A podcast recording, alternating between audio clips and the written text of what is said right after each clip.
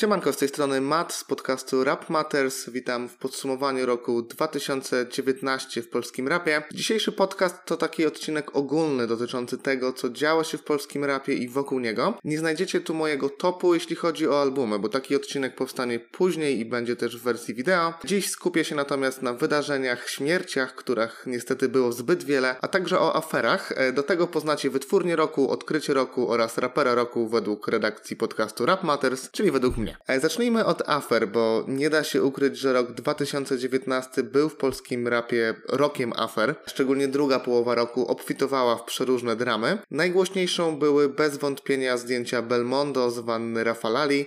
Możemy się tylko domyślać, co zaszło między popularnym raperem a jedną z najbardziej znanych w Polsce transwestytek, która opublikowała te zdjęcia na swoim Snapchacie. Padały groźby, mieliśmy streamy, w których do serialu został włączony także ojcze Donis. Czytaliśmy i słuchaliśmy wielu oświadczeń, w tym najważniejszym Belmondo zrezygnował z członkostwa w Mabyn, a fotel prezesa przekazywał GSP. Mabyn stało nad przepaścią i jak łatwo było przewidzieć, usunięcie Belmonda było krokiem naprzód. Cała ta drama pokazała nam także, jak bardzo ludzie czekają na to, by ktoś upadł. No zresztą nie wiem, czy możemy mówić tutaj o upadku, bo fani Belmondo raczej nie zamierzają się przejmować jego niejasnym związkiem z Rafalaną. Od traktowany jako mem raper może sobie po prostu pozwolić na więcej niż inni. I dobrze, bo to, gdzie się kąpie, jest jego prywatną sprawą. Gorzej wygląda kwestia kolejnego quit flipu, jaki rzekomo Belmondziak popełnił, ale któż wie, jaka była prawda. E, faktem było natomiast to, że Sfora rzuciła się na pogubionego młodego G i wepchnęła go do nory, ale miejmy nadzieję, że jeszcze kiedyś z niej wyjdzie.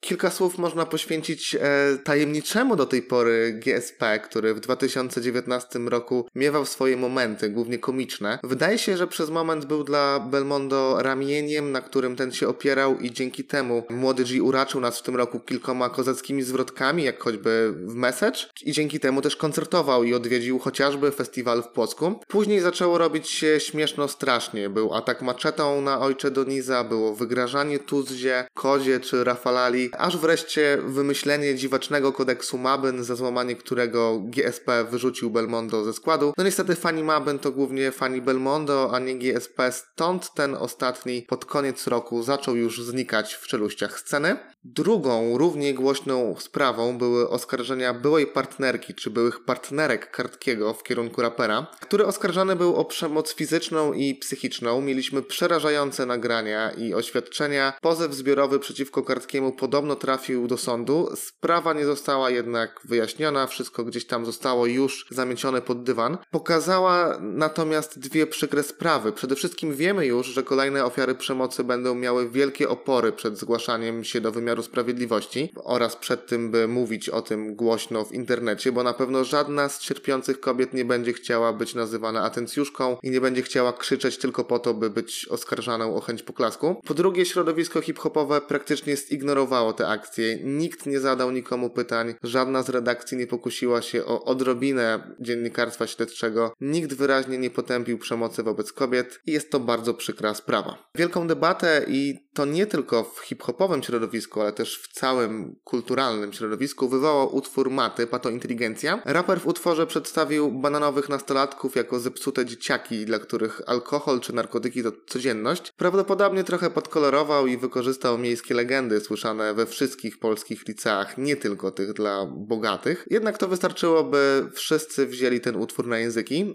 Sam utwór, jego promocja i rozgłos potwierdza to, jak znakomitą pozycję ma na rynku SB Mafia, i to, że w kilka miesięcy potrafią nikomu nieznanego gościa wprowadzić do mainstreamu. W 2019 roku zmarło trzech znanych raperów. E, na początku roku w wypadku samochodowym zginął Lech. Gość z wielkim potencjałem, z kilkoma naprawdę solidnymi płytami, z momentami, dzięki którym wielu słuchaczy będzie jeszcze długo o nim pamiętać. Później samobójstwa popełnili Raca i Zioło. O tym pierwszym mówiłem w specjalnym odcinku. E, Rafał co prawda był już nieaktywny na scenie, ale zostawił po sobie wiele kawałków, które ja do teraz znam na pamięć. Jeśli chodzi o Zioło, to główną przyczyną jego śmierci zdaje się być długotrwałe uzależnienie od narkotyków narkotyków, które doprowadziło go do samobójstwa. To też przestroga dla wszystkich, którzy twierdzą, że umieją zażywać narkotyki z głową. No na dłuższą metę nie da się tego robić. Zioło także od kilku lat nie działał aktywnie na scenie, niemniej jego album zatytułowany Hip Hop to jeden z najlepszych albumów tej dekady, który po prostu trzeba przesłuchać. Pokój ich duszą. Największym mainstreamowym wydarzeniem w ubiegłym roku był niewątpliwie wspólny koncert Taco Hemingwaya i Dawida Podsiadły na Stadionie Narodowym w Warszawie. Już sam występ w takim miejscu był przełomowy, do tego w niezwykle szybkim tempie wyprzedały się wszystkie miejsca, zatem panowie mogą śmiało nosić korony królów polskiego mainstreamu i po raz pierwszy chyba mamy tak, na takiej pozycji rapera. A to za, za sprawą tego, że rap w masowej kulturze ma się już bardzo dobrze i nawet na tyle dobrze, że raperzy są zapraszani do pseudosportowych celebryckich walk, takich jak Fame MMA, gdzie w szranki stanęli chociażby Filipek, Tomp i Kizo, a także we freak fightowej odnodze KSW, czyli FFF. Tam z kolei startowali DJ Dex oraz Rest. Jedni wygrywają, inni nie. Mnie to szczerze mówiąc zupełnie nie interesuje. Niemniej to też pokazuje, że jeśli chodzi o marketing, rap jest na zupełnie innej pozycji niż kilka lat temu.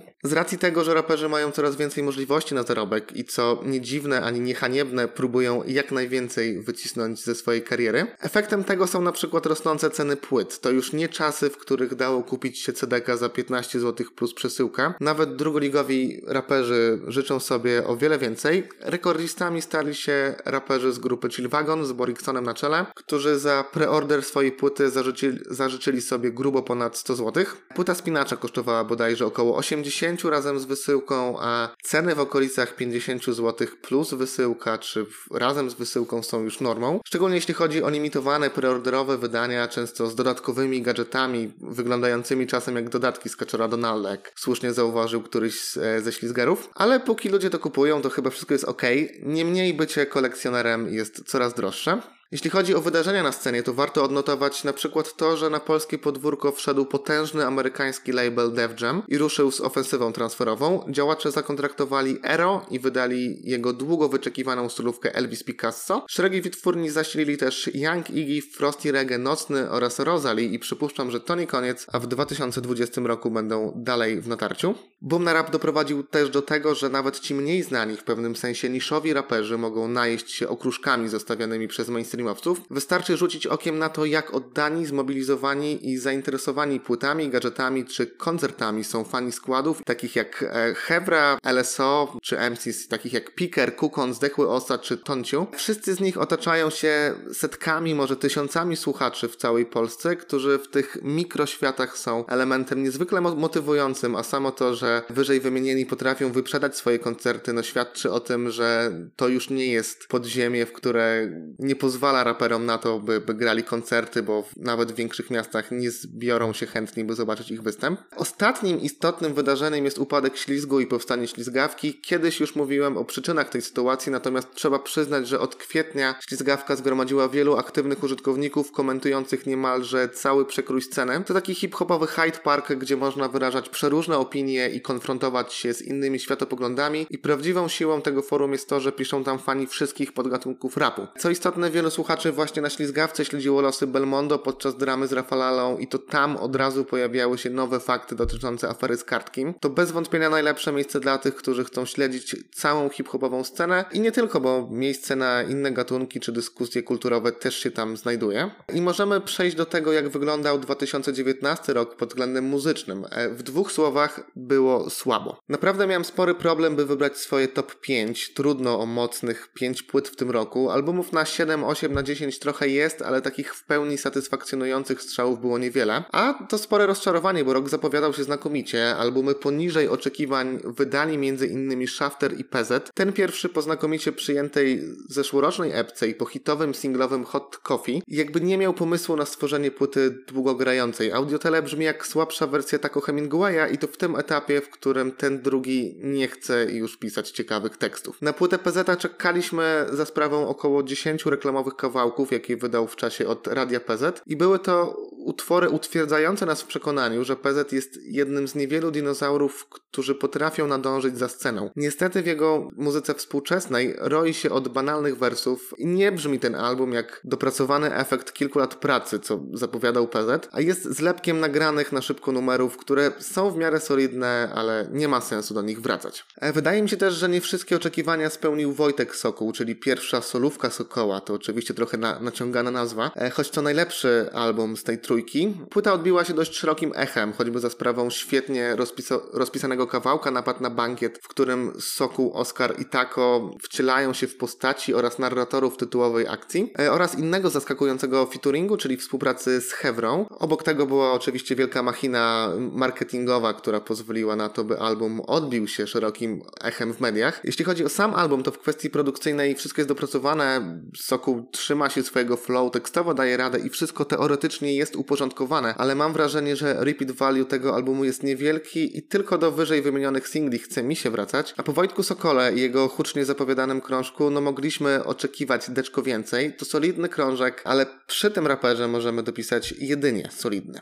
Ubiegłoroczny kolorowy mainstream pod względem jakości miał się po prostu słabo. E, dobrze rokujący BDOS wciąż próbuje być nierapującym raperem i krzykiem chce wymuszać naszą uwagę. Niestety, choć ma się za narodowego wieszcza i z pewnością utwierdziły go w tym chociażby słowa Eldoki, to Bedi nie miał w tym roku absolutnie nic do powiedzenia, a jego najlepszym utworem była zdecydowanie gorsza kopia Gustawa, czyli track 1998, w którym przynajmniej udało mu się zamieścić głośne poparcie dla homoseksualistów, a poza tym i jego płyta również bardzo rozczarowała. Raperzy tacy jak White 2115, Young Multi, Simpson, O co chodzi, Jan Rapowanie czy Blacha nagrali krążki, których lepiej nie wyłączać, a mainstreamowy wózek pcha jedynie Żabson, którego internaziomal nie dość, że trzyma poziom, to pokazuje dalszy rozwój żaby, zarówno muzyczny, jak i tekstowy. Więcej o tym w wideo, które nie tak dawno nagrałem. Nie jest jednak tak, że New School w Polsce ma się źle. Mieliśmy w tym roku kilka porządnych, trapowych czy popropowych krążków i z podziemia wyłoniło się kilka godnych uwagi uwagi postaci. Mowa na przykład o Wiktorze z WWA, który nagrywa od lat, a jego Miłość, Nienawiść i Balet to album zrobiony z mainstreamowym rozmachem, bardzo rozśpiewany i chwytliwy. Pozytywnie możemy patrzeć na powrót Alcominds, których On a Mission jest najdojrzalszym krążkiem w dorobku i pokazuje, że panowie nie zatrzymali się na trapie sprzed kilku lat, a dalej podążają za trendami. E, obie te płyty recenzowałem, więc odsyłam tam. Z postaci godnych śledzenia mamy jeszcze Fałkiego, Młodego Westa czy ATZ, który odłączył od Mordor Music, a jego dwie tegoroczne epki są bardzo zachęcające. Co ciekawe, po latach trochę gorszych, myślę, że możemy powiedzieć, że rok 2019 był w rapie rokiem hip-hopu, bo wyszło kilka bardzo dobrych płyt w tym klasycznym, truskulowym stylu, a jest to styl, który także przeszedł pewną przemianę. To starsze pokolenie jakby zrozumiało, że musi iść z duchem czasu i choć po pierwsze nie kseruje bezmyślnie trendów, a po drugie trzyma się własnych hip-hopowych zasad, to raperzy nie mają obaw przed eksperymentowaniem z brzmieniem, dodawaniem elektroniki czy kombinowaniem z flow. W tym miejscu należy pochwalić dwa środowiska, czyli pierwsze to JWPBC, spod którego szyldu wyszły takie płyty jak Szum, Jetlags czy Black Book, Ero i Kosiego, a także wspomniana już i chyba najsłabsza z tej grupy solówka Ero. A drugą grupą ziomków, a także wytwórnią i gdybym miał nadawać tytuł wytwórni roku, to właśnie im przyznałbym to miano, jest WCK. E, mnóstwo materiału dostaliśmy od tej grupy i był to materiał na wysokim poziomie. Finalnie w moim top 5 nic się od nich nie znalazło, ale zachwycałem się e, ich wspólnym projektem czyli Stay True, jak również solówkami, czyli młodym Skrubolem Emila G, For Funk projektem Unda Knap, czyli Kubą Knapem na bitach Undadasea. W ogóle Kuba Knap dostarczył nam rekordowej liczby projektów. Oprócz wspomnianych był jeszcze sierankowy Survival z okolicznym elementem jako w Pierpol, epki z Pryksonem Fiskiem czy ostatnia z Kaiserem. Także fajnie, że wróciła mu e, zajawka na rap, a on poniżej pewnego poziomu nie schodzi. Kuba Knap jest raperem, który mógłby z powodzeniem walczyć o miano rapera roku ze względu na jego aktywność ale także na jakość materiału. Jednak ktoś go moim zdaniem wyprzedził, ale zanim jeszcze powiem, kto według mnie jest najlepszym raperem w 2019, to wspomnę jeszcze o odkryciu roku, którym moim zdaniem jest Młody Dzban. Gość wbił się z zaskoczenia epką Życie na parkingu, odwołującą się do chłopaków z baraków i swoimi szalonymi skojarzeniami z jaranym flow i wesołymi głupotkami podbił serca wielu fanów. Dzban nie chciał przespać swoich pięciu minut i poszedł za ciosem. Niestety seria kolejnych kilku epek stała już poziom lub nawet dwa poziomy niżej. Jak ochłonął po tym wydawniczym szale, to wydał bardzo sympatyczny projekt z kilkoma zgrabnie napisanymi i sympatycznymi storytellingami, czyli epkę Ale się zjarałem oto czajnik i zaliczył udaną kooperację ze Zdechłym Osą, ale na koniec roku wydał jeszcze jedną, siódmą bodajże epkę, która jest mocno przeciętna. Jakby trochę wyhamował, jakby przesiał te swoje kawałki, a nie publikował wszystkiego jak leci, to na pewno zyskałby na tym,